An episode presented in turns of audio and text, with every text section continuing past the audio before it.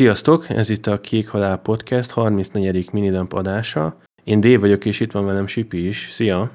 Hello, sziasztok!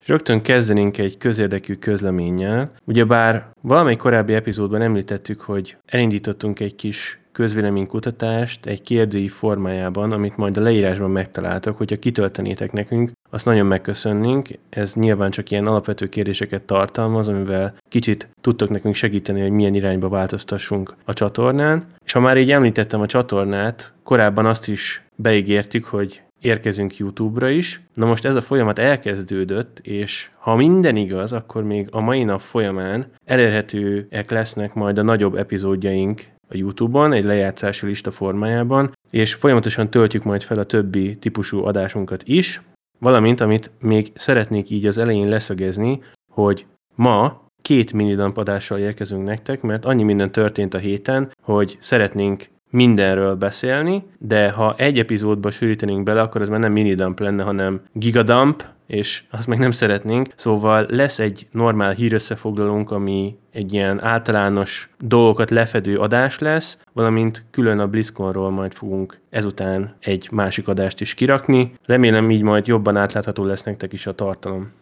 Na de akkor kezdjünk is bele az általános dolgokba. Végre eljött az a pillanat, hogy a Bethesda-nál beletegyék a Starfieldbe a DLSS-t, viszont az FSR 3-ról még mindig nincsen semmilyen hír, Szóval nem tudom, hogy az mikor fog érkezni, továbbra is azt tudom csak mondani, hogy nagyon lassan érkeznek ezek a pecsek. Szerintem nagyon sok minden javítandó van még a játékban, de nem nagyon kapkodnak a srácok. A DLC-ről semmilyen infónk nincsen egyenlőre. Én azt is nagyon várom igazából, szóval nagyon remélem, hogy mire az megérkezik, a játék állapota is úgy elég sokat javul majd, mert ráfér nagyon. Nem tudom, Sipi, te vissza fogsz térni a DLC-re?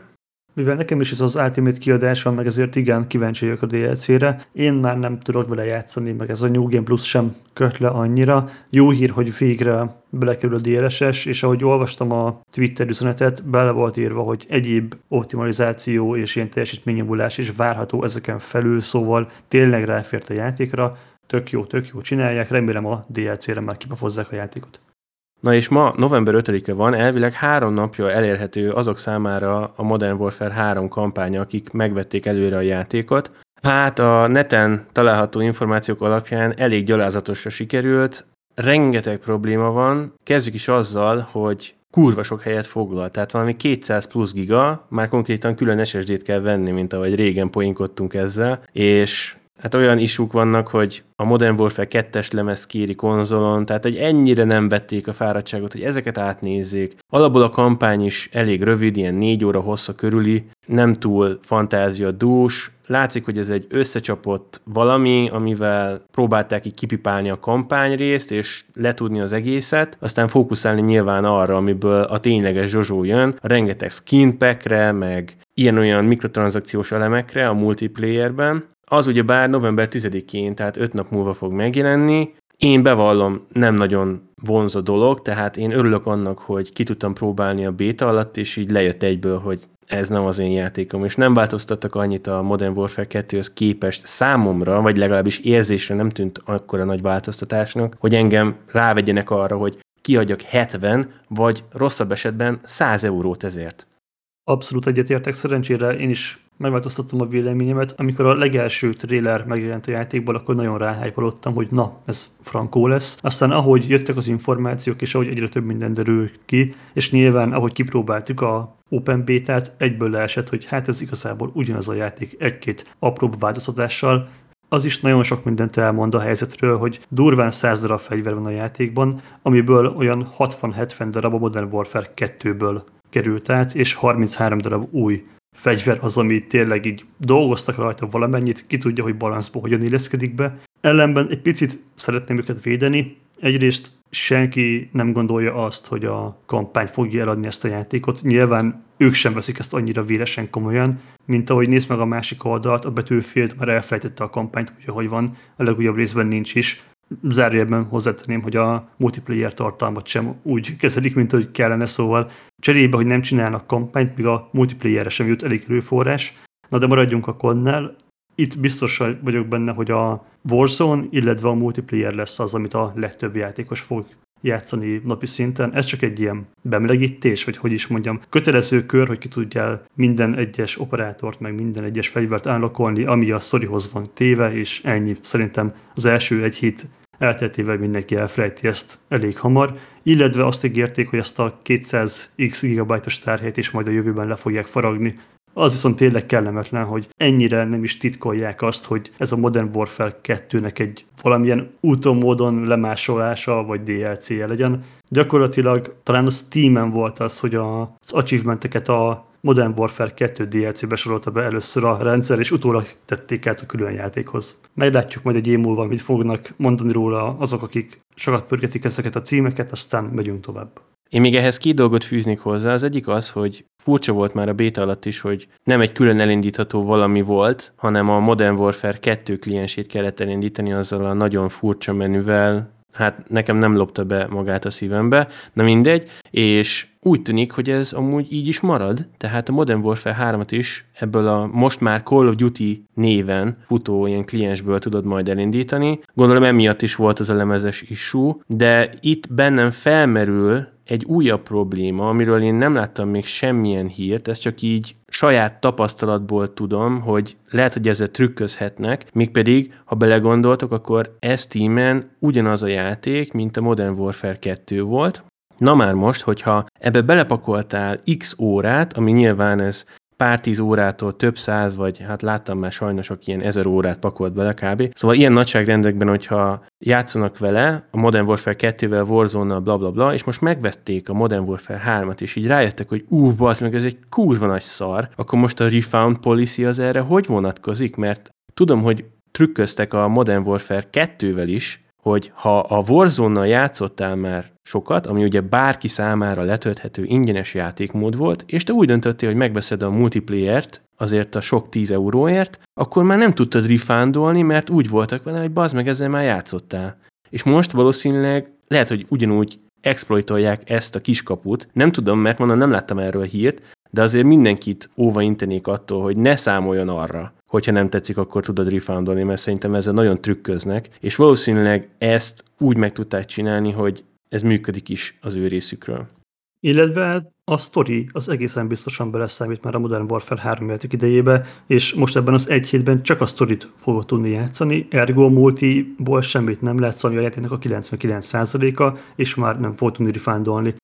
Váratlanul bejelentették a Remnant 2 első DLC-jét, az Awakened King-et, ami november 14-én jön. Tehát a Modern Warfare után négy nappal 10 euróba fog kerülni ez a DLC, és várhatóan sok új fegyver, új terület, új bosszok, új questline, valamint egy teljesen új archetype is bekerül a játékba. A leírásban majd megtaláljátok erről a linket. Szerintem elég érdekes, ez biztos, hogy ki fogom próbálni, ha bár ez tényleg nagyon váratlanul ért, de én az Ultimate edition vettem meg ebből is, mert nagyon-nagyon-nagyon szeretem a Remnantot, és így nyilván egyből ki fogom tudni majd próbálni. Nem tudom, Sipi, te? Tudom, hogy a Standard Edition-t vetted meg. Téged érdekelnek ezek a DLC-k, vagy majd, hogyha kijön az összes? Igen, érdekel engem is, de tényleg akkor, amikor megjelen mind a három rész. Ha jól láttam, és nem egyesével akarod megvásárolni 10 eurónként a DLC-ket, hanem egybe a hármat, akkor valamennyi kedvezményt kapsz, úgycsak 25 euró per dollár árfolyam függvényében, illetve nem tudom, hogy az a kettő mit fog tartalmazni, hogy tényleg ilyen survival módot, mint ami az egyben is volt, vagy esetleg ugyanilyen tartalmi bővítést, a másik kérdés bennem ilyenkor mindig az, hogy itt nem láttunk semmi olyan új mechanikát, semmi olyasmit, ami eddig nem vett volna a játékban. Nyilván egy új archetype bejön, és kivágott bosszok, és itt a kérdés, hogy ezek kivágott bosszok-e, vagy utólag csináltak a játékhoz. Nyilván ez nem egy teljesen megjelenő játék volt, szóval valamennyire el tudom nézni, de ilyenkor mindig benne van ez a kis ördög. Egyébként, amit így olvasgattam erről a DLC-ről, aki nem veszi meg esetleg, annak is jön majd új content, ugye rengeteg Quality of Life patch jött a játékhoz a megjelenés óta, most már vannak loadoutok is, és ezzel a DLC-vel plusz 20 talentpontot fogsz kapni, a meglévő 65 helyett 85 lesz, szóval új bildeket lehet majd összepakolni. Szóval aki esetleg megvette az alapjátékot, annak is érdemes visszanézni. Következő hírünk, vagy hát ez inkább plegykaszerű dolog, hogy még idén érkezhet a God of War Ragnaröknek a spin-offja, ami ugye elvileg egy DLC-nek indult, aztán ezt cáfolták, és most úgy tűnik, hogy ez talán az Atriusos vonalnak egy ilyen spin-offja lehet, és a Sony nagyon szereti a Game Awards-on bejelenteni a játékait, szóval december elején majd többet fogunk erről tudni. Hát így nagyon sűrű lesz akkor ez az év vége, hogyha még ez is idén jön. Nem tudom, hogy téged mennyire érdekel. Illetve nem tudom, hogy ez mennyire hangzott el, de ha minden igaz, az nem DLC lesz, hanem olyan lesz, mint a Miles Morales a Pókembernek. Tehát egy külön elindítható játék, ami az nem kell az alapjáték, és így fogják folytatni a történetet. Alapvetően, amikor a Ragnarökről beszéltünk, szerintem akkor is említettem, hogy nagyon kíváncsi vagyok, hogy hogyan fogják ezt az egész történetet folytatni, mert hogyha Atreus lesz a főszereplő, nekem az nem God of War. Kötelező, hogy Kratos legyen a főszereplő, de hogyha úgy oldják meg, hogy a következő God of War Kratosszal majd valamikor x múlva érkezik, és most kapunk egy ilyen Miles Morales-szerű spin-offot Atreus-szal, akkor ám legyen. Nem vagyok benne biztos, hogy ezt idén megnézném, ugyanúgy, ahogy a Pókember 2-t is még váratom, egy picit, de alapvetően nyilván érdekel, és a Santa Monica egy nagyon jó stúdió, nagyon jókat adtak ki eddig. Kíváncsi vagyok, hogy mit fognak ezzel az egésszel kezdeni, de megvárom, hogy tényleg megjelenjen.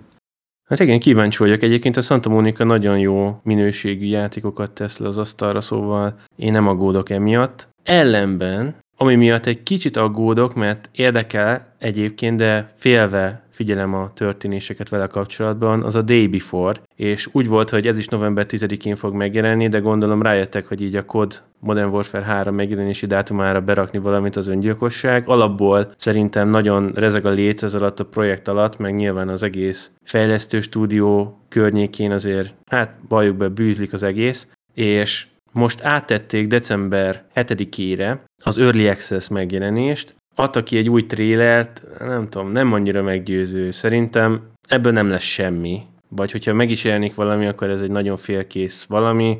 Én úgy gondolom, hogy ez az Early Access-es dolog is most egy olyan, hogy próbálják menteni a menthetőt, mert én úgy gondolom, hogy ezt nem Early Access megjelenésnek szánták. Tehát most valószínűleg ki fognak adni valami nagyon-nagyon-nagyon-nagyon alap dolgot, hogy ne lehessen őket annyira támadni, meg nyilván jogilag is támadható most már szerintem ez a dolog, mert annyira elfajultak ezzel kapcsolatban a dolgok, de én erre nem nagyon pörögnék most már rá, és mindenkit óvaintek attól, hogy előrendelje, vagy bármilyen pénzt kiadjon előre, inkább várjuk meg azt, hogy mi fog kisülni ebből.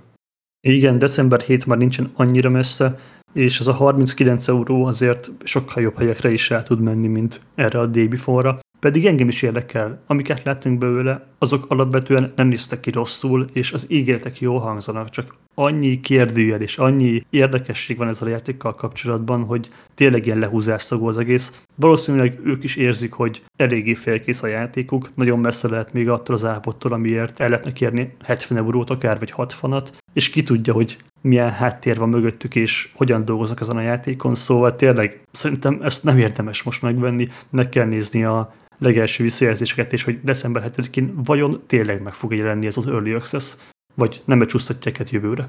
Cserébe egy másik játék is meg fog jelenni december 7-én, ami viszont hát szerintem nagyobb sikernek fog örvendeni. Mégpedig ez az Avatar játék, a Frontiers of Pandora, és az utóbbi napokban került ki ide-oda pár cikk arról, hogy ki tudták próbálni a játékot. Elég fura körülmények között, ezt csak így mellékesen teszem hozzá, szóval elvileg ilyen cloud streamingen keresztül, meg csak kontrollert lehetett használni, mert még nincsen egér billentyűzet support, ami így hát egy hónappal a megjelenés előtt egy kicsit furcsa nekem, és itt is azért felmerülnek kérdések. A látottak alapján nekem most egy kicsit csökkent a hype ezzel kapcsolatban, de örülök annak, hogy többet tudunk már most a játékról. Én úgy látom, hogy nem lesz ez akkora nagy duranás, mint amennyire szeretném, hogy az legyen. Nem tudom, hogy te megnézted -e ezeket a videókat, meg cikkeket, de sajnos ez nálam így kiesett egyelőre abból a Pixisből az idei év során, ahova be volt így tervezve, de ahogy ígértem egy korábbi adásban, valószínűleg így évvégén előfizetek majd a Ubisoft Connect Plus-ra, vagy Ubisoft Plus, nem tudom most pontosan mi a neve, mert állandóan változtatják, és azon keresztül majd ki fogom próbálni az Assassin's Creed mirage együtt, és majd nyilván valószínűleg készítünk róla egy rövid ajánlót, vagy valamilyen kis összefoglalót, hogyha erre majd sor fog kerülni. Természetesen láttam én is a cikkeket, illetve belenéztem a videóba is. Alapvetően ez egy gyönyörű játék. Gondolom, hogy itt még ilyen optimalizációs problémák lehetnek, viszont nagyon sokan szerintem sokkal többet láttak ebbe az Avatar címbe, mint amit valójában tud adni. illetve azért a Ubisoft az nem fogja tudni meghazudtolni saját magát, tehát ő Ubisoft játékot fog gyártani, open world, Far Cry-szerű játékokat, amivel szerintem semmi baj nincsen, csak hogyha ettől valaki teljesen más vár, akkor csalódni fog. Amit elnéztem belőle, szerintem baromira jó lesz, nem ez fogja megnyerni az évjáték a díjat, de egy tisztességes iparos munkának tűnik, illetve hogyha valaki, akkor a Ubisoft a közel 10.000 fős programozói bázisával, illetve az Avatar névvel és a végtelen pénzzel, ami mögöttük van, szerintem meg fogják tudni ugrani ezt a lécet. Én nem aggódok ilyen szempontból. Bennük azért lehet bízni, hogy ők nem fognak egy félkész szart kirakni, maximum nem lesz tökéletes, de a Far Cry 6 sem volt az, és én személy szerint nagyon jól szórakoztam azzal a játékkal is. Hát legyen neked igazad. Na hát ennyi lett volna ez az adásunk. Ahogy az adás elején említettem, még ma fogunk érkezni egy BlizzCon összefoglalóval is, hallgassátok meg azt is, viszont köszönjük annak, aki ideig meghallgatta az adást, kövessetek be minket, értékeljetek, ajánljatok ismerőseiteknek, és ahogy említettem, töltsétek ki a kérdőívünket is, jövő héten újabb adással érkezünk, addig is új nektek, sziasztok! Sziasztok!